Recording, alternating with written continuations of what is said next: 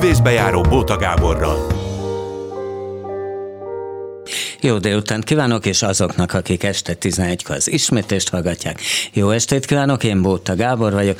Elmondom a mai menüt. Elsőként Dömötör András, rendező színész van itt, aki ugye Máté Gábor, illetve hát még Horvai István osztályában végzett, aztán volt Törkény Színház, aztán több minden volt, aztán szabadúszó lett, most sokat rendez német nyelvterületen, most éppen itt egymás után három produkcióban is benne volt a nyár, Ron egyben színészként, kettőt rendezett is, tanított is jó ideig a Színház és Filmművészeti Egyetemen. Na, hát akkor most ő van először, és utána Szabó István, aki nem a filmrendező ebben az esetben, hanem színháztörténész, ő is tanított, lehet, hogy ő még tanít is meglehetősen sokáig, és hát mindenhez a magyar színháznak az ilyen ú, általános nagy kérdéseivel foglalkozik, hogy a színházi rendszernek az egésze, a jövője, a múltja és mindenféle ilyen ügyek. Dolgozott ő is elég sokat színháznál is, sőt a minisztériumban is, úgyhogy egy meglehetősen érdekes ember, és ilyen jó dumálókája is van. No, hát akkor ez lesz. Ez lesz ma. No, tehát akkor Demeter András.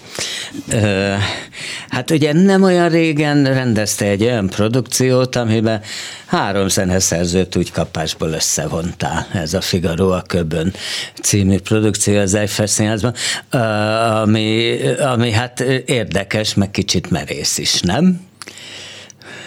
Vagy nem? De, hát merész.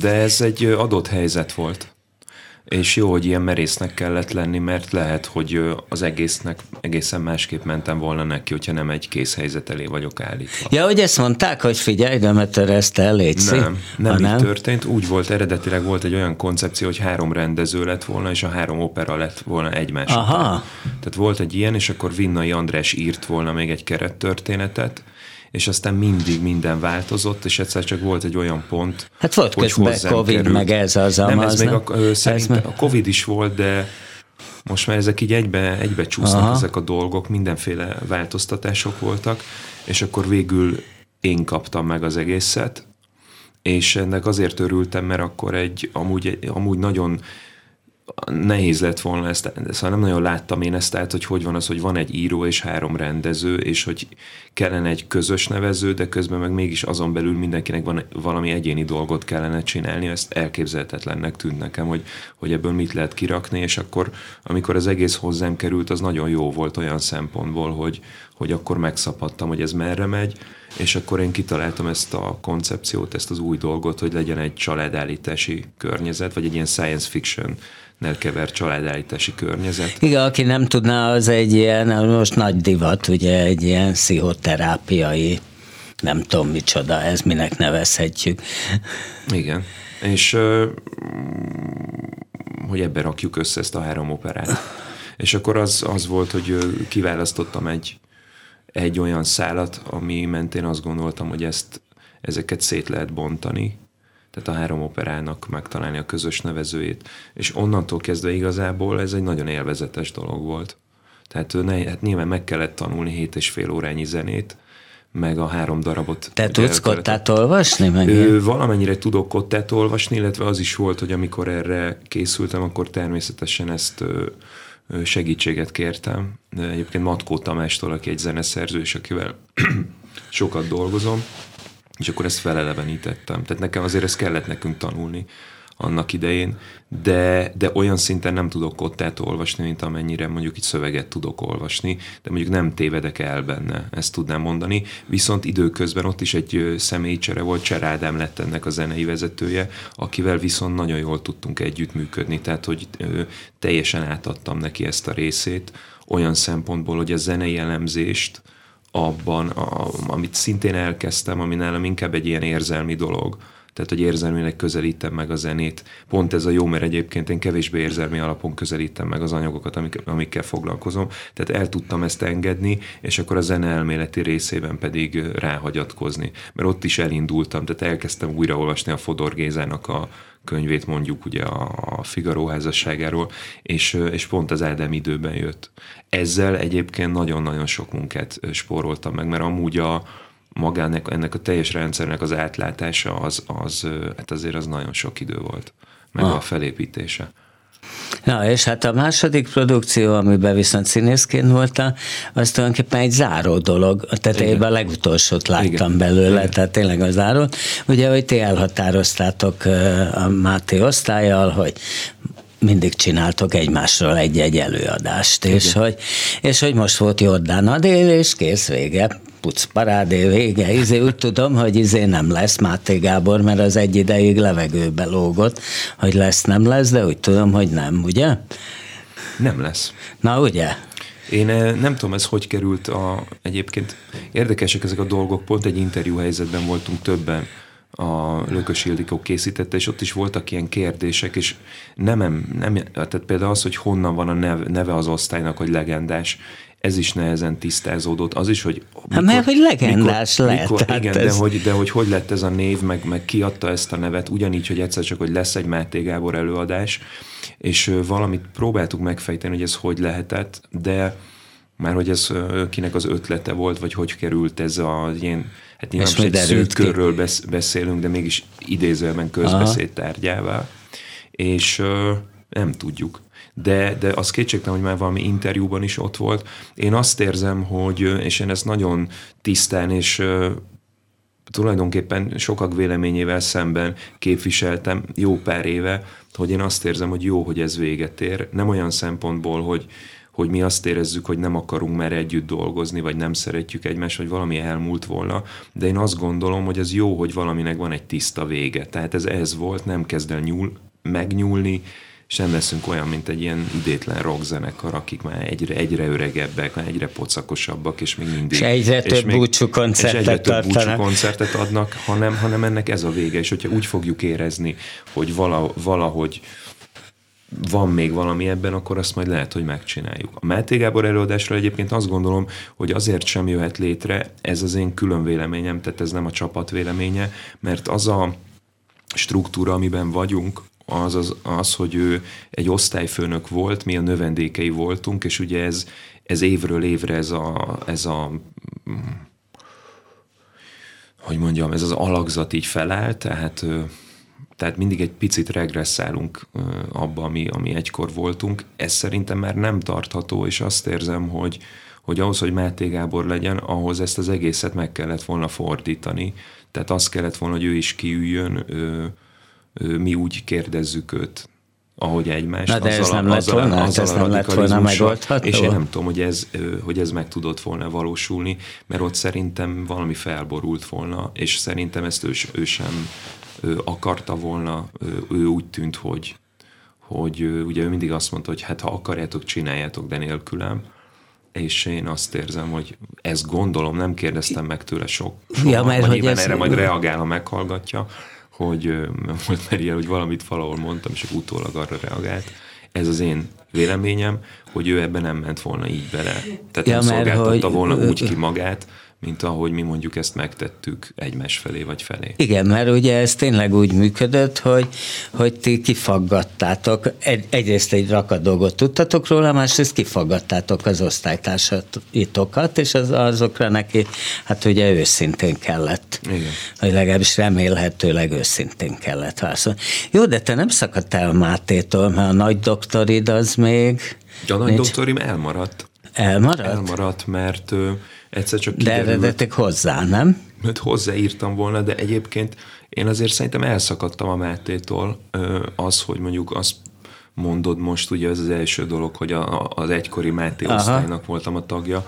Ez számomra mindig egy picit furcsa, hogyha egy ilyen pecsét kerül bármilyen ö, ilyen média szereplésre, vagy interjúra, vagy bárhol, mert, mert nyilván ez egy beazonosíthatóság, ugyanakkor én egy rendező vagyok, neki pedig színész növendéke voltam.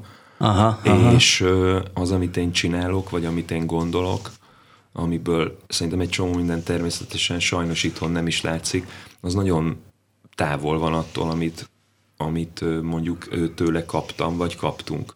Ezzel nem azt mondom, hogy az, az nem volt egy klassz dolog, de, de más irányba tart az életem, és, és ez egy számomra ez egy picit, picit furcsa, amikor színház rendezőként egy egykori színész osztály ból egy egykori színész osztály tagjaként vagyok beazonosítva. Természetesen ez a, ez a kör, csak úgy, mint Horvai vagy Máté Gábor, ez egy fantasztikus szellemi közeg, és azt, azt is érzem, hogy, hogy ö, ilyen erős ö, közösség talán ilyen erős közösséget talán még egyszer találkoztam az életemben, de megkockáztatom, hogy ennyire nem volt közel a szívemhez, tehát ezt én nem akarom megtagadni, ugyanakkor egészségesen, természetes módon ettől szeretném Mondják rólad, hogy te a Dömötör András vagy, és kész. Nem? Mondjuk, persze. De egyébként ezt, hogy te külföldön is vagy, ezt nem gátolja ez? Tehát, hogy, hogy, hogy mondjam, tehát én azon filoztam, és akkor most meg, meg a franc bele megint a Mátéhoz foglak hasonlítani, hogy tulajdonképpen, ha te nem dolgozol annyit külföldön, és majd mondd el, hogy miért Igen. teszed, akkor körülbelül egy olyasmi, tehát amit csinálsz, az arra predestinálhatna nagyjából, nem arra, hanem funkciójában arra, csak megértetem magam előbb-utóbb, mint a Mátét, hogy ugye aki színész volt, aztán elkezdett rendezni, te hamarabb kezdtél, mert el is végezted a rendezőszakot, és előbb-utóbb volt is neked egy szakkör című saját csapatod, tehát előbb-utóbb akár színházigazgató, főrendező, színházigazgató, szóval Szamár Létla szerint, de attól még játszhatnál is, miközben mostában azért alig-alig játszol. Igen. Engem ben, ugye bele, belekerült ez, hogy Szamár létre, nekem pont ezzel van baj. Mert én azt éreztem, hogy hogy hát ez egy jó összetett helyzet. Nyilván amiről beszélsz, az egy olyan szellemi közeg, ami számomra mondjuk így gimnazista koromtól meghatározó volt. És amikor az egyetemre kerültem, akkor, akkor azt gondoltam, hogy ennél nincs jobb a világon. És ez még egy teljesen másik világ volt.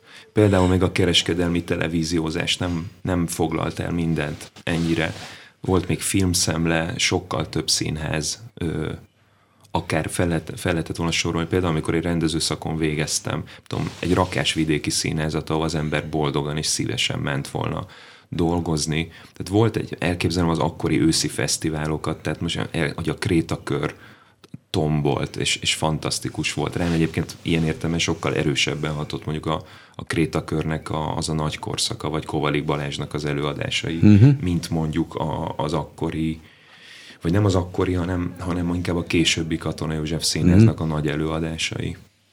És de hogy ott volt ez a szellemi kör, aminek természetesen Máté vagy Mácsai ő, ő kulcsfigurái voltak, illetve a, a Mácsai Pál később lett ugye azzal, hogy a, a Madács kamarából az őrkényt megcsinálta, és azt éreztem, hogy ez egy fantasztikus szellemi közeg, és természetesen oda tartozni nagyon jó volt, és utána azt az az élményem volt ezzel egyszer csak, hogy rendkívül zárt, szűk, és azt érzem, hogy két módon lehet mozogni benne. Az egyik ez a sorbanállás, a másik pedig, hogy teljes erővel neki menni, és valamit kiszakítani, vagy vala, valamivel szemben valamit létrehozni. És belőlem ez a, ez a ez, szóval bennem ez a kettő nincs meg tehát, tehát sorban állni, alkalmazkodni, hízelegni nem tudok, ugyanakkor, és ez pedig a gyengeségem, és ezt abszolút vereségnek élem meg, a szakkört is, hogy ahhoz nekem erőm, kitartásom nem volt, hogy valami független, erős dolgot létrehozzak emellett. És, és nekem ez a lehetőség, az örkényben erre Mácsainak voltak mondata is felém, ott is úgy adott volt, vagy nagyon sokan azt várták, hogy én hogy mellette majd ott felcseperedem, nagyon szoros viszonyban voltam vele, tehát nagyon szeretem őt a mai napig, mint hogy Máté Gábort is, tehát most, most amiről beszélek, a mögött szeretet van, de, uh-huh. ugyanakkor határvonalakat akarok húzni, mert, mert pont ilyen helyzetekben ezek a bekategorizálások, amik, amiket amik vannak, azok egyrészt jók, másrészt meg, mert nem, egyszerűen nem érzem, mert ez szűk. Nem, nem, nem tudom, mert más szabású de, kabát de, de így Bocsánat, meg, ja. érjek a végére, csak annyi, hogy, hogy a hogy szóval nem tudtam, nem akartam igazodni, és nem akartam, nem tudtam, nem, nem, nem, nem, nem akartam, nem tudtam ennek neki menni. És én azt éreztem, mert, mert az előző kérdésedben ott volt, hogy nekem Németország és a német nyelvterület az, ez nem volt ennyire tudatos az életemben, de aztán utólag megértettem, hogy ott pont az a, azt a szabadságot találtam meg, meg azt a függetlenséget, amit itthon nem tudtam nem tudtam megtalálni, és ez, és ez bennem egy csomó mindent helyre tett. Tehát, hogy egyszer csak át, át tudtam keretezni dolgokat, és teljesen másképp dolgozom most a Katona József Színházban, mint mondjuk utoljára öt éve rendeztem ott a, a terrort, mert közben egy csomó minden történt velem, és, és már nincsenek bennem ezek a, ezek a ilyen vagy olyan irányú különböző érzelmek vagy gondolatok. Na várjál, most ott kint miért érezted ezt a szabadságot? Miközben ott is voltál egy színház, a Gorki Stúdió színháznak egy ideig tagja, és már annak se vagy tagja. Igen. Az, az egy másik történet, mert ott meg az történt, hogy volt egy ilyen belső válság, az egy csodálatos színháznak indult, két, két igazgatója volt, és az történt, hogy közöttük lett egy konfliktus, és az egyikük eljött és én vele voltam szorosabb munkakapcsolatban, tehát, tehát igazából, hogy ez 2013 őszén indult, és én gyakorlatilag onnantól ott voltam 2017-ig, folyamatosan Aha. rendkívül sokat dolgoztam, és aztán, és aztán azzal, hogy ez az intendens, aki, aki engem idézőben vitt oda magával, ő eljött, plusz a társulat nagyon nagy része lecser, lecserélődött. Tehát most ez már egy egészen másik színhez, mint amikor én oda kerültem, így én is eljöttem onnan. Jó, de ott, ott miért érezted magad jobban szabadnak? Közben itt van Szabó István, gyere be nyugodtan. Még ásványvized is van, tessék. Poharas víz, izé, ő a Dömötör András, ő a Szabó Hello. István, csücs, csücs le. Köszönöm szépen. Igen. Ez egy, szerintem ez egy, ez is egy összetett ügy. Biztos, hogy egy alkatiság is van ebben. Azt éreztem, hogy, hogy lesz egy hatalmas mozgástér, egy csomó mindent meg tudok csinálni, amit, amit itthon nem tudtam megcsinálni. Mert egyébként, hogyha így visszatekintek, ez is két oldalú természetesen, hogy voltak nagyon jó előadásaim Magyarországon, meg volt egy-kettő, ami nem volt, nem sikerült olyan jól, és ezeknél én pontosan tudom azt, hogy, hogy mindenfélét próbáltam, amire utólag nagyon büszke vagyok. Tehát nem kezdtem el ugyanazokat az előadásokat csinálni, vagy ugyanazt a szerzőt, ö, ö, ugyanaznak a szerzőnek a, végigrendezni akkor, hogyha valami sikerült, hanem, hanem mindenféle irányokba elmentem, és sokszor ütköztem falakba, és azt éreztem, hogy egy csomó mindent ki tudtam próbálni, tulajdonképpen meg tudtam valamit tanulni a formailag, a, a színházról, amit itthon nem tudtam. Tehát nem volt, nem volt ennek elég tere, és azt sajnálom egyébként, hogy a színház rendező szak nem ezzel telt. Tehát, hogy ott nem egy, nem egy egy keresgélés volt, hanem, az, hanem, hanem valami olyasmit, nagyon becsületesen végigcsináltam azt, a, azt az utat, ami végül is ahhoz vezetett, hogy én friss diplomás rendezőként kikerültem a pályára, és akkor volt bennem egy olyan, hogy igen, de most akkor ki kellene találni, hogy mit szeretnék csinálni. Tehát ott voltak olyan előadások, így utólag, ha visszagondolok, akkor nagyon szépen összeállnak a dolgok. Például ezekről nem lehet tudni. A, a Budapesti Zsidó Színházzal csináltunk egy Hunkurung című improvizációs színházat saját történetekből, amiket gyűjtöttünk és írtunk ott együtt. Tehát ez teljesen olyan volt, mint a, a Second Life, vagy mint a határátlépések, és közben például... Amit hát ugye volt igen, osztálytársaiddal csináltál. És közben, és közben például a, a, az őrkényben meg volt egy óriási bukásom, amikor a kihagyhatatlan, kihagyhatatlan. megpróbáltam Hú, ugyanígy megcsinálni, és, és, hogy, és hogy, hogy egyszerűen ott belementem egy olyanba, hogy nem, volt még meg, nem voltak meg az eszközeim ahhoz, hogy, hogy mondjuk egy olyan társulattal, mint amilyen az őrként társulat Tulajdonképpen volt. ez egy musical persiflázs volt, vagy a paródia. Végére, végé, igen, igen, igen. igen. Tehát, hogy ilyen, ilyen dolgok, és ugyanígy kortárs darabokkal, Hát a Pokoli Disznótorral is nagyot buktál a nemzetiben, Igen, nem? Szerintem egyébként ez egy, ez egy tök jó vállalás volt. Ugye, és ilyenkor az az érdekes, hogy erre az a reakció, hogy, hogy, hogy tehát, hogy nem tudom, azt szerintem számomra ez vicces, hogyha mondjuk én rendeztem volna a pár ember után még a McDonald's-tól öt darabot, hasonlóan, akkor, akkor az csodálatos lett volna. Én meg elmentem egy másik irányba, valami egészen más dolgot kipróbáltam. A párnál az oltári volt egyébként tényleg Egerben. És az meg, és az meg egy bukás lett. Én, de hát, egyébként... De túléltem, és én szempontból meg örülök neki. Hogy, meg mi is túléltünk. Hogy, hogy ott Én egyébként nem szoktam ilyenkor dühös lenni, amikor láttam, hogy munkaban benne, és mm. valamit kipróbálnak, Igen. és úgy bukás. Igen. Akkor szoktam dühös lenni, amikor, amikor látom látom, hogy oda van kenve. Igen. És úgy, na jó, de akkor meg tudod magad mondani, hogy ez mondjuk ezen a két bukáson mit okosodtál, vagy mit szűrtél le, vagy mit tudom én. Hát az, hogy azokat az eszközöket, például mondjuk a pokoli disznótorral kapcsolatban, hogy Ugye, való hiba volt az, hogy, darab. Hogy, hogy, hogy a, ott például az, hogy a zenei koncepcióval ö, nem voltunk időben és teljesen kész, ö, olyan úgy lett megírva zeneileg, ami aztán volt olyan előadó, énekes, színész, akinek, azt, az, akinek nem működött, én ezt akkor egyébként érzékeltem, de nem, nem mértem jól fel, ö, ö, azt sem mértem jól fel, hogy ott ők formailag mit bírnak el. Nekem egy csomó eszközöm nem volt még meg ahhoz, hogy mit, hogyan mondjak el. Tehát abban én, én magam is bizonytalan voltam, de ezeket a dolgokat, hát nyilván ezek, ezekből az ember rengeteget tanul. Na, a terror viszont az nagyon bejött. Mert kinek? Szerintem a nézőknek. Ja, ja. Neked nem? Én a, én a terrorra büszke vagyok, de igazából ö, ott meg egy olyan helyzet volt, hogy valahogy hirtelen kellett cserélni valami pozíciót az évadban, és gyorsan kellett egy darab. Aha. És azért vállaltam be a terrort, mert egyébként az, azt abban nem sok kihívás volt azt megcsinálni. Ö, és Mert azért mondjuk el, hogy nem biztos, hogy mindenki tudja, hogy ugye a, a, az a dráma veleje, hogy van egy repülőgép, terroristák eltérítik, és dönteni kell, hogy most akkor egy stadion, tehát lelövik előre, vagy egy stadionba belemegy, és ott sokkal többen meghalnak. Ez az alapszitu, és utána, utána látunk már egy bírósági tárgyalást. Igen. Hát itt egy helyszín van, egy bírósági tárgyalás, és van egy nagyon jól megírt szöveg.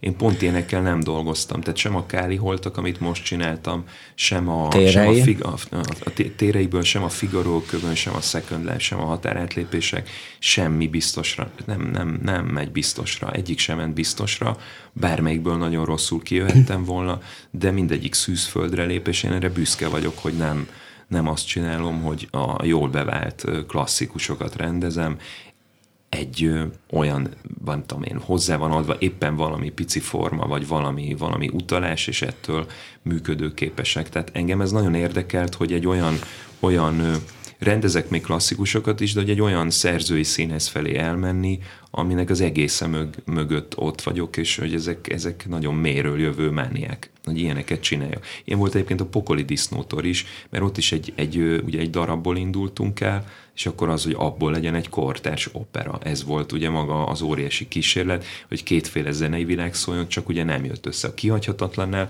ugyanez volt, hogy fogjunk egy témát, és induljunk el, csak ugye akkor ezeket nem tudtam még megcsinálni, vagy nem tudtuk megcsinálni. És a terror az egy, az egy világsiker, tehát azt játszák, én nem tudom, szerintem 50 helyen a világban, van egy honlap, ahol lehet követni a szavazás eredményét, hogy hol milyen a, a Ja, mert ugye a végén lehet Igen, szavazni. A végén hogy szavaznak, ugye... hogy elítélik -e ezt a pilótát, aki ugye ebben hozott egy döntést, vagy, vagy felmentik. Ezt játszák Japántól az Egyesült Államokig. Németországban szinte minden színház bemutatta, és, és ez, egy, ez, egy, ez egy biztos darab. Tehát ezt, hogy mondjam, ezt el lehet ezt is rontani, de, de szerintem ne, nekünk nem volt erre esély, hogy elrontsuk.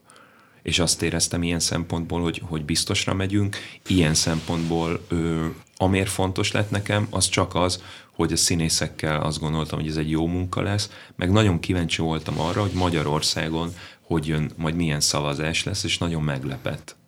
Mert ugye Németországban nyitottak annyiban a szavazások, hogy nagyrészt felmentik a pilótát, de néhányszor elítélik, és mi próbáltunk úgy belenyúlni a szövegbe, egy picit törögtem a dramaturgal, hogy, hogy próbáltuk azt hangsúlyozni, hogy itt, hogy itt a, igazából ez, ez hogy beszél mondjuk a, a jogrendről, vagy mondjuk a demokráciáról, hogy, hogy, hogy meg, az, a, meg az egyéni felelősségről, és nagyon érdekes volt, azt hittem, hogy a Katon József színházban ez majd másfele billen, de mégis meglepő módon ö, állandóan felmentik.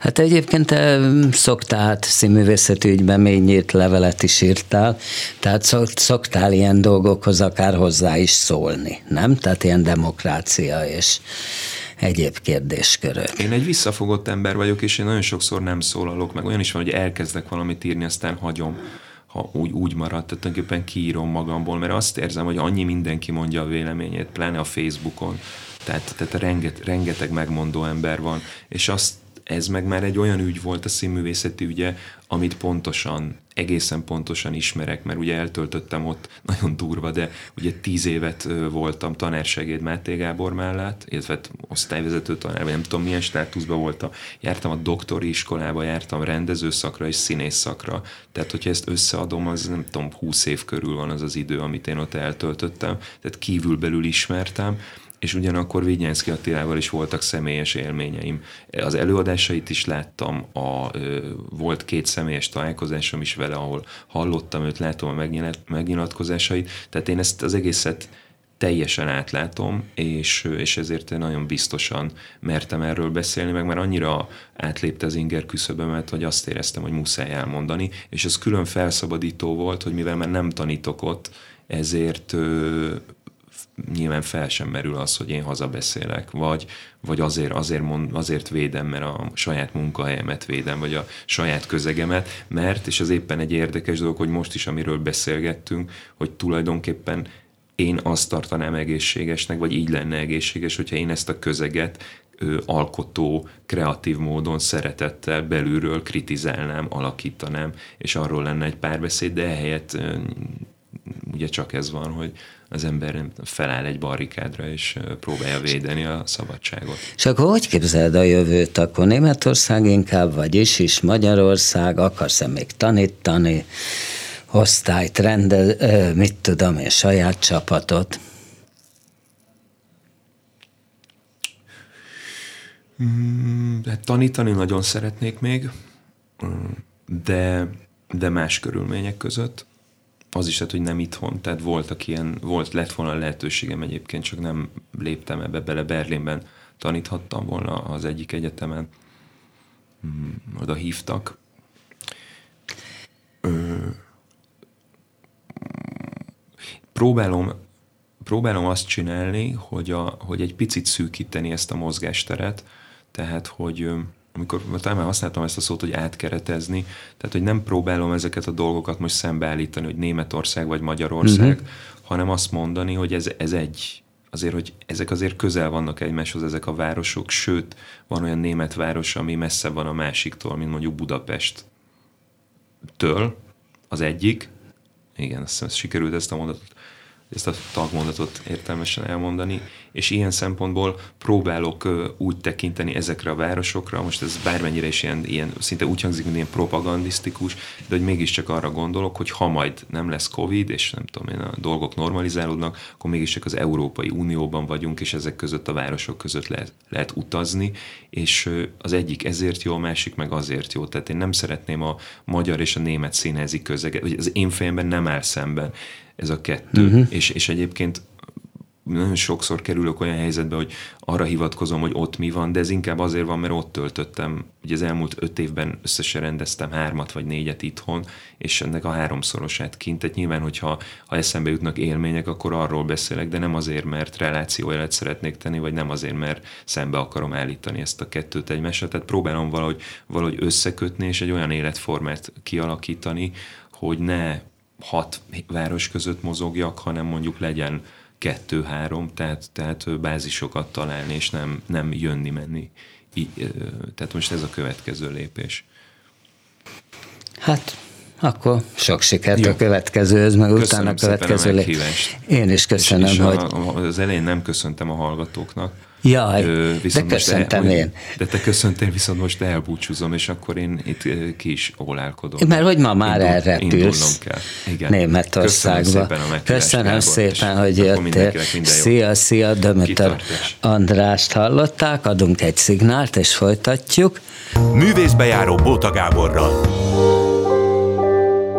Demeter András épp még búcsúzkodik és elmegy, ám de itt van itt van Szabó István, ott a mikrofonod, azt húz, húz magadhoz közel. Ja, hogy túl, akkor figyelj, akkor ülj át létszi a másik oldalra, és akkor ott lesz egy emelkedett szék, és a te emelkedett szövegednek ez itt teljesen meg fog felelni.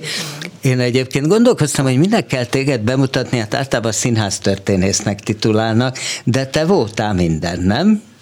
Minden nem, de, de még lehetes. Na meséld el. Már Voltál most... minisztériumban, ugye? Igen. Voltál minisztériumban. Voltál hát én... talán a művész színháznak igen, valami igen, főembere, főtitkár talán? Igen, igen. Hát te jobban tudod, de hát ami a színházi működést illeti, mert más is voltam, de akkor valóban tulajdonképpen hivatal az, ami jellemző, a minisztérium, aztán a művészszínház, megint a minisztérium, és utána a színház intézet. Tehát gyakorlatilag... Meg hát tanítottál, vagy tanítasz is, Most még? már nem tanítok, hol, hol tanítottál? Hát alkalmanként több hol helyen, Veszprémtől kezdve mindenfelé, és folyamatosan pedig az eltén színházmenedzsmentet a kulturális menedzser képzőprogramba. Na, hát ez elég sok minden, és elmondta egy tétel, vagy leírt egy tételmondatot, amit én azt hittem, hogy megjegyeztem, de nem jegyeztem meg pontosan, pedig ezzel akartam kezdeni, de mondd akkor pontosan, hogy hogy nincs a Magyar Színháznak olyan momentuma, ami, amiben ne lehetne valami hibát találni, és tulajdonképpen elég reménytelen is ezeket kiavítani. Valami ilyesmi volt a tételmondatod. De mire értettem? Nem tudom. A Nagy Magyar Színházra értetted. De most a együttesekre, a társulatokra, az épületekre, a Szerintem arra értetted, amire amikor ide hívtalak, akkor te azt mondtad, Igen. hogy te már egy ideje nem jársz színházba. Igen. Körülbelül erre értetted, ami nem igaz, mert a nyáron találkoztunk Kisvárdán, és ott bementél színházi előadásokra. Igen. Hát én azt gondolom, hogy a színházat ugyanúgy szeretem, mint régen, csak a távolság lett más. És ez tulajdonképpen az utóbbi pár évnek a terméke. A színház múltja érdekel, jövő már ebben a korban nem nagyon látom értelmét foglalkozni. A jelen évben meg úgy vagyok, hogy, hogy a járvány sokat segített ebbe, hogy az előadások már nem hoznak olyan izgalomba, mondjuk így. Hogy Miért nem szerinted?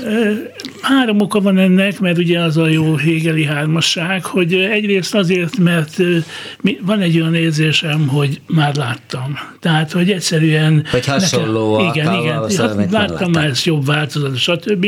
Ez egy összekapcsolódik azzal, hogy hogy azért 25 évig folyamatosan színházba jártam, és azért egy olyan mennyiség, amiben én hivatalból vagy kettelésből mindenfélét megnéztem, tehát a, a, ez egy csömör is egyben, túl, túloltam Aha. ezt a dolgot, ez, ez is benne van.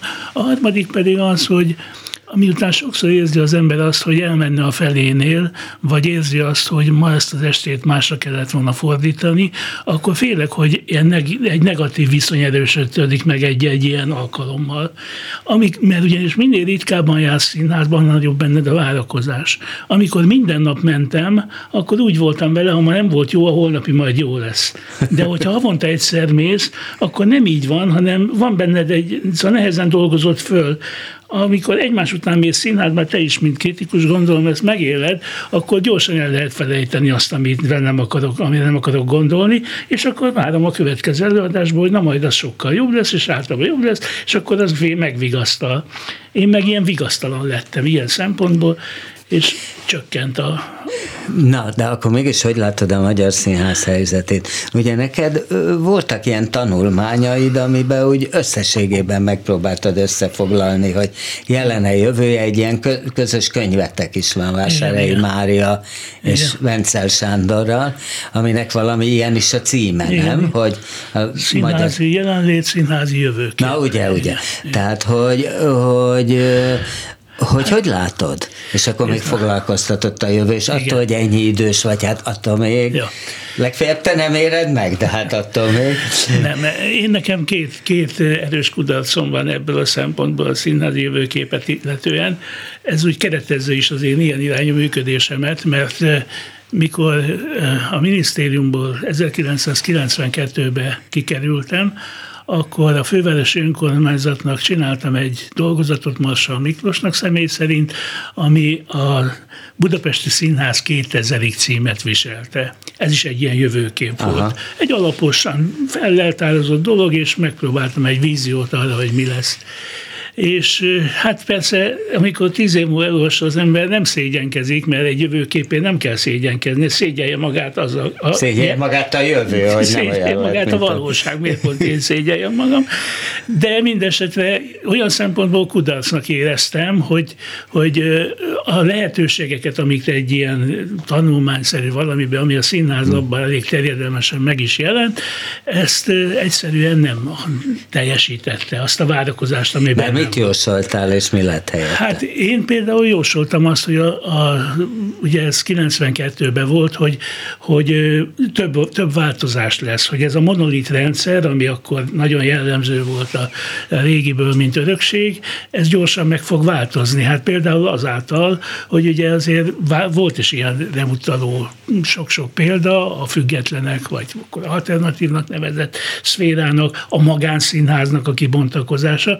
Tehát azt gondoltam, hogy ha olyan jogi környezet tud alakulni, egy vízium volt például arról, hogy akkor még ugye nem volt csak költségvetési intézmény, hogy non-profit formákban lehet majd jó színházat csinálni, ami aztán egy kiüresedett forma lett később, tehát lett itt non-profit, de hát az olyan is, hogy az nem az a tipikus, amit a világban volt, amit éppen Marsa Miklós Kutéva és mások dolgoztak ki a 80-as évek második felére a magyar viszonyokra, és én nagyon hittem abba például. Na most ez a másik kötet, amire te utaltál, ez 2005-ben volt, amikor a Nemzeti Kulturális Alap, hát félig meddig az én kezdeményezésemre indított egy ilyen könyvsorozatot, ami NKA kutatások címet viselte, és abban az első kötet a színházi kötet volt, aztán megjelent zenei és azt hiszem képzőművészet, és én akkor azt gondoltam, hogy ebbe is van egy ilyen lehetőség, hogy csinálok egy áttekintést, ami érdekes módon nekem nagyon fura és érdekes dolog volt, hogy nagyon hasonlított. Tehát rájöttem arra, hogy olyan sok változás nem volt. Tehát amit 90-ben vártunk, az 2005-ben még mindig olyan volt, hogy vártunk, Godóra vártunk, és nem akart. De mit, mit, mit vártunk? Azt, hogy, hogy, hogy színesebb lesz az egész, hogy izgalmasabb De hát lesz. vannak hogy... alternatív színházak, még hogyha szorongatjátok is őket, meg szűnnek is, vannak, meg, de igen. jönnek is létre. Hát azért mondjuk a finanszírozásban azért végig szenvedtünk egy csomó mindent, hogy ezeket a szegényeket, hogy mennyire nem lehetett a rendszer, nem, nem tudta kezelni. Hát ott ültem az NK kuratóriumokban, ott ültem a különböző minisztériumi forrásoknál, ahol elosztás volt, nagyon kevés pénz. Tehát itt egy vita kérdés volt például, ugye, amit először a törvényben próbáltunk úgy szabályozni, hogy a színházi területre fordítandó összeg 10%-át kapja meg az alternatív. És az egy komoly ezt... védelem lett volna ennek a szférának, mert minden más az,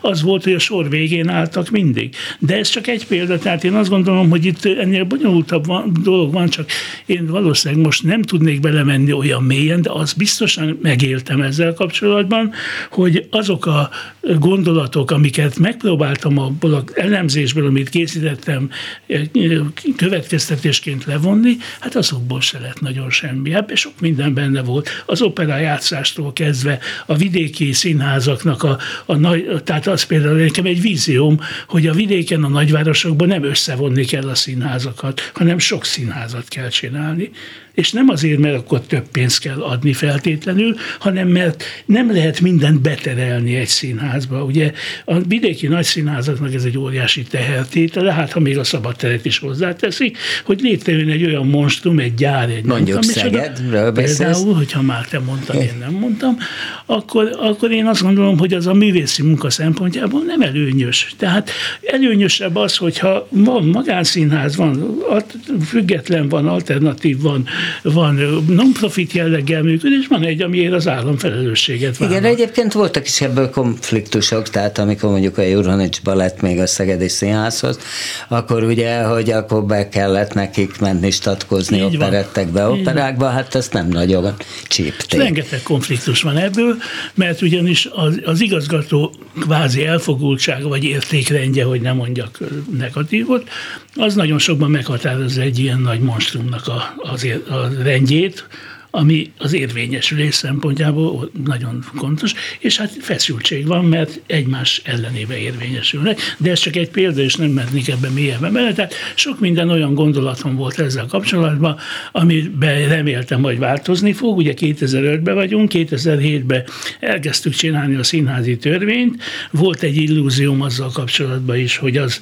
talán valamit rendezni tud ebbe a káoszba, mert én úgy látom, hogy egyre kaotikusabb a viszonyok, és hát ugye aztán dicstelen pályafutását tulajdonképpen a kormányváltással be is fejezte, mert hát az volt az első, ugye, hogy először a 10%-ot, majd mást mindent megváltoztattak. És akkor végül is az utolsó változtatás lett az oka tulajdonképpen a tüntetésnek. Tehát hát, a, igen, a, az igen, is benne tehát, van, ez egy hosszú folyamat. A, aminek igen. hát láttuk a következményét, hogy mondjuk például Egerben, ugye, tehát hogy meg lehet azt csinálni, hogy önkormányzat megszavazza, igen, igen, szőcsörtőt igazgatónak, és lehet azt mondani, bocs, akkor nem adunk támogatást. Én azt gondolom, hogy a, ez a folyamat, de politizálni nem szeretnék, csak annyit talán, hogy itt folyik egy, a színházról beszélek, egy államosítás. Egy államosítás, az állam minél jobban beleszóljon, én pedig ez ellen gondolom azt, hogy egy decentralizálásnak kellene folynia, ami nem azt jelenti, hogy az állam, ugye van ilyen naív gondolat a színházasokban, hogy adják ide a pénzt, aztán menjenek és adjanak minket békén. Ez ennél nyilván sokkal bonyolultabb dolog, mert azért az egy közpénz, azért felelősséget kell valaki valakiknek viselni, azt nem lehet csak úgy odatalicskázni a színházba. De az, hogy a, egyre több olyan van, amiért megkérik az árát, vagy az áráért megkérik a beleszólást, azt meg nem tartom jónak, mert az olyan rossz emlékeket indít bennem, vagy, de ez most politika, úgyhogy menjünk vissza oda, amit kérdeztél a kudarcaimról beszéltem, amit szeretek csinálni, azért, hogy mondjak valami pozitívot is, és az is a múltra vonatkozik, és ezeket általában ilyen kisebb-nagyobb cikkekben megírom, vagy megjelentetem, vagy nem, arra az időszakra visszamenőleg, amelyet már átéltem, és az mégiscsak akár is nézzük, az a 70-es évektől máig, az már 50 év, abban bizonyos izgalmas történelmi, színház történelmi érdekes helyzetek, események, hát ugye ilyen volt például a hegedűs a háztetőnek a betiltása, egyáltalán az egész MGP sztori ilyen volt egy kicsit, ilyen volt a Jézus Krisztus szupersztár, ami még műegyetemi... Azt szintén betiltották. Igen, igen, hát azért írtam meg, és én műegyetemben akkor én már ott voltam, amikor ott a Miklós Tibiék játszották. Tehát olyan történeteket, amelyekben nem voltam szereplő, főszereplő, végképp nem, de mint kortárs ott voltam. Ezeket tartom izgalmasnak a magam szempontjából, mert ebbe elkerülöm azt, hogy rólam szóljon a történet. De ezt miért kell kerülni? Azért, mert nem vagyok alkalmas, vagy nem, nem, nem, nem az a fajta vagyok, bocsánat, aki, aki magáról szeretne. Én, uh-huh. én egy hogy mondjam, társ, társ tettes vagyok, sok mindenben részt vettem, sok mindennek tanulja voltam. Az biztos, hogy hogy az, hogyha jó szemed van arra, hogy bizonyos dolgokat megítélj, mert akkor éltél, akkor jobban észreveszed a saját írásodban is, hogy most az, annak az igazságértéke milyen. Máséban nem is beszélve, mert ugye egy 20 éves ember hogy tudna arról egy alapos izét írni, 70-es években hogy volt. Hát valamit ír, mert ő doktorit ír, vagy bármit, és akkor jön hozzám, és akkor mennek a konfliktusok, és ebben nagyon izgalmas dolgok jönnek ki, mert nagyon szívesen segítek mindenkinek, megpróbálom megértetni egy kornak a viszonyait borzasztó nehéz. Magamnak is néha nagyon nehéz, mert ugye, ugye hát mint te, te is, mint író ember találkozol azzal, hogy valamit olyan jól megírunk, valamit jól megcsinálunk, én ezért nem kapottuk azután, hogy jelenjen meg, bár néha megjelenik, és azt nem tudom mindig megakadályozni, de elolvasom egy fél év múlva, és azt mondom, hű, de jó írás, ezt kiírta. És néha meg az van, hogy Jézus már miket gondoltam én itt. Pedig nem történt közben semmi, nem kutattam hozzá, csak a dolgok elrendeződtek. Tehát akkor, amikor valami, ami min olyanokat szeretek csak megírni, amihez érzelmi viszonyom van. És az nagyon jó. Az érzelem viszont néha a szerelem vak, ugye, az néha elvakítja az embert, és néha belelovalja magát olyan dolgokba, amit esetleg aztán később higgadtabban már nem úgy lát. Hát írtál például vidéki színházakról Igen. is szerettél írni. Igen. Ugye a, ez a Szolnok, Kecskemét, Nyíregyháza, Igen. Miskolc is aztán később. Igen, igen. Én a vidéki, vidéki színházakat nagyon pártoltam világéletemben miközben világéletemben Budapesten éltem, és ez, tehát itt a fizikai és egyéb vonatkozásban ez mégiscsak közel, és, és ebben élek benne jobban, de különösen, amikor hivatalba ültem, akkor én nekem a minisztériumi időszakomban nem volt olyan hét, hogy nem mentem volna legalább egyszer vidékre színházba megengedhettem magamnak, ugye hát a osztályvezető voltam. Nem hát egy akkor még kocsit, még sofőrt is adtad. Így van, így van, így van, és úgy tudtam menni, hogy mivel hogy direkt nem nem direkt nem vezettem, hanem nem tudtam vezetni, és ezért nem akartam jogosítványt, mert én akkor meg tudtam azt csinálni, hogy előadás után a sofőrrel beültünk a kocsiba, 11-12-re hazaértem, másnap bementem dolgozni. Miközben ugye kényelmesebb az, hogy megnézed az előadást, a klubban még egy kicsit elhütyörészel, aztán akkor reggel kitiszkol, kialszod magad, délután kettőre Pesten vagy, akkor mai nap már elment. Én nem szerettem ezt, én szerettem azt a tempót, és, és rengeteg előadást láttam, és nagyon szerettem azokat a színházakat, különösen ugye ez a 80-as évek második felébe alakuló Zalaegerszeg, Nyíregyháza, egy izgalmas helyzet volt vidéken, de több színház volt való igaz, Kecskeméttől Kaposvárig, ahova az ember szívesen járt, mentem máshova is, vagy szólnak például. Ez nekem nagy iskola volt, azt is hozzá szeretném tenni, mert egészen más a természete egy vidéki színháznak, mint egy fővárosinak. Erről már ugye közhelyesen is, és nem csak közhelyesen mély elemzések készültek, hát ugye többé-kevésbé a a Miáinak a Kaposvár jelenség könyve, azt ezt a folyamatot írja. Miály Gábor. Igen, Miály Gábor. Nem, nemrég halt meg sajnos. Igen, igen, igen hogy ezt a folyamatot írja le, hogy milyen, mi hordozza annak a lehetőségét, hogy egy vidéki, akár kis színház, ami egy egészen olyan közegben működik, ami nem hasonlítható mondjuk egy nagyvárosi egyetemi város, nem tudom milyen közeghez, az mégis tudja műhelyként működni, tudjon olyan plusz értéket létrehozni, hogy ez ma így van-e, vagy nincs így, ebben már szkeptikus vagyok, de ez megint messzire vezet. A művészszínházhoz hogy kerültél? Hát a művészszínháznak egyszerűen az volt az előzménye, hogy a az én kapcsolatrendszeremben, hogy most mondtad, a vidéki színházak, azok nagyon benne voltak. Én nagyon sokat tanultam a Svajda Györgytől szólnak időszakába, nagyon jóba is voltunk akkor még, és hát ő hívott engem. Törőcsik Marit ismertem, mert ő partner volt, ő volt a Maxnak az elnöke, Taub János nagyon kedveltem, és mint erdélyi szimp, na, lelkes szimpatizálót összehozott ő vele, a társaság összehozott az Tudod, hogy szerdán avatják az emléktábláját? Háromkor, Zoltán utca nyolcban, most már tudod, Igen, ahol lakott. Igen, tudom, tudom itt a belvárosban. Igen, igen. Tudom, tudom. Na, tehát ő, ők nekem mind olyan ö, ö, emberek voltak, művészek voltak, akikhez nagyon erős személyi ö, szimpátia fűzött, és úgy éreztem, hogy ez kölcsönös. Ugye ők engem, mint minisztérium hivatalnokot ismertek elsősorban, de azt hiszem, hogy ahogy mondták, néha még magam is elhittem, hogy elég tisztességesen csináltam azt, amit ott csináltam, és akkor hívott a Sajda, vagy a Maria Művészszínházba, és akkor így mentem. Tehát főtitkár, ugye? Igen, igen, igen, úgy mentem, hogy ugye ilyen szintű színházi előzményem nem volt, és ez megint, ha szabad egy csalódást, vagy egy újabb kudarcot ebbe a sorba még fel sorolnom, én azt mondtam, hogy itt megtanulom a színházat ilyen emberek mellett. Ehhez képest ugye egy jó bő évad után a dolog gajra ment. Tehát Miért nekem ment ez... egyébként? Miért lett ez? Ugye nagyon hát, nagy hanggal indult, hogy mi leszünk az ország igen. legjobb színháza, itt vannak a legjobb színészek. Igen, igen, igen. igen. És aztán ezek tényleg... formális dolgok, ezek valóságos nem igazán jelentenek semmit, mert egyrészt egy színházat felépíteni az egy hosszú türelmi időt kívánna, ami akkor nem volt meg. Nagyon türelmetlen volt a fenntartó önkormányzat is, mert úgy gondolta, hogy meglépte ezt a lépést, létrehozta ezt a rendkívül jó helyzetet, ugye hát végül is szoktuk emlegetni a német Antalt, aki lecserélte a fél nemzeti színházat igen, olyan igen, helyzetben. Igen. Tehát ritkán hát vagy a Katona József színházat szoktuk emlegetni, mert a, ugye nem volt előzménye, és az jött oda a nemzetiből, akit, aki oda akart egyénileg jönni. Tehát a művész színház is egy, egy nagyon jó kezdet, de nincsen műsora, nincsen semmi. Tehát ahhoz kell két-három évad, amíg felépíti. És nem remek bűvekből építi fel, hanem összegyúri ezt a társaságot, aki hiába voltak nagyon jó erők, azért...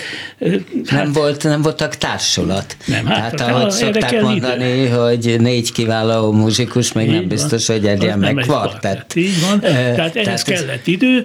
Ugye a másik probléma az a pénzügyi probléma volt, mert ez egy drága dolog volt, ezt nem lehet vitatni. Ami várakozás volt ezzel kapcsolatban, úgy a közönséget illetően, mint egyéb támogatókat, azok sajnos nem következnek, vagy nem úgy jelentkeznek, és a társulat maga pedig hát nem, hogy mondjam, ez a türelmi idő nélkül nem érett össze, nem forrott össze. Megmaradt mindenki, megőrizte az egóját. Aha. A társulathoz az kell, hogy közel kerüljön, és azért itt olyan emberek voltak, olyan, a szó legjobb értelemben most a sztárszót használom, de nem semmi pejoratívat nem akarok ezzel mondani, olyan vezető művészek, akik, akik már eléggé megvoltak a maguk világuk, világában. Aha. És a, e, tehát azért van Mondok ellenpéldát, ugye Nyíregyházan azért lehetett, vagy Zalaegerszegen a Rusznak az első időszakban, mert az, az emberek, de még Kaposvár is egy jó példa, hiszen a, először nem a főiskoláról divat volt oda menni, hanem a helyieket kezdte, a Zsámbéki, a, aztán a Babaci, majd a tehát többiek, tehát helyieket kezdte csapattá formálni, és rájöttek erre ennek az ízére. De hát ez évekig tartott. És akkor ebben már belépett, a ebben már beléptek azok, akik a főiskolára oda jöttek, vagy akik, de ez egy másik történet, csak arra mondom, hogy, hogy ez a művészszínházban nem következett be, és hát ennek aztán jött mindenféle ugye hangulattámadás, és ne felejtsük el, ezt nem mondhatnám, hogy halkan mondom, de hát mondhatom hangosabban is, azért nagyon sok irigye volt a művészszínháznak a szakmai irigység. Tehát itt a szolidaritás akkor, amikor bajba volt a művészszínház, Hát nem, Igen. nem láttuk jelenleg. Na és akkor veled most nagyon röviden, mert már elvileg mindjárt jönnek a hírek, akkor most mi van? Akkor havi egyetem és színházba, időnként megírsz egy cikket. És, ke- és művelem a kertjeimet. Vannak? Persze. Hát az a legjobb az egészben, hogy az ember kimegy, leül, hallja a madárcsicsergést, nézi, hogy a méhek ú, de szépen hordják a virágport, vagy a nektárt. Nagyon jó. Egyszerűen ebben én nekem az életemhez ez nagyon hozzátartozott, én Hüvösvölgybe születtem, akkor még ott nagy üres telkek voltak, apám ott gazdálkodott, tehát ilyen falusi helyzet volt. Aztán jött a város, most már ugye belvárosi helyzet Aha. van Hüvösvölgybe is, de ez Nagykovácsi felé van a telek, menekülök ki a városból, ottan nagyon jól el vagyok. Néha olyan, vagy, vissza, vagy hát mindig visszak olvasni valót, de azért elég gyakran van az, hogy, hogy egész napot vagyok, és elő se tudom venni, mert mindig annyi dolog van, és ez jó. És még egy, ami jó ebbe, hogy amikor ásol, vagy bármit csinálsz, akkor az agyad azért jár. És a legjobb gondolatok akkor születnek, mikor nem görcsösen akarok valamit, hanem valami megfogalmazódik bennem, csak beérjek addig, amíg leírom, mert megjegyezni az már néha nagyon nehéz, tehát azt a pillanatot elkapni, amikor valami magától megszületik, az gyönyörű. Hát akkor további jó gondolatokat kívánok neked és kertápolást. Köszönöm Ez szépen. volt én is köszönöm. Szabó Istvánt hallották, a művészbejáró. Második részében, az első részében pedig Demeter András rendező színészt. Ha van kedvük, hallgassák meg az ismétlést este 11-kor. A hangpultnál ezúttal is Kemény Dániel ült, én is még mindig Bóta Gábor voltam, és szabados témeái a jövő a hírekkel a viszonthallásra. Művészbejáró Bóta Gáborral.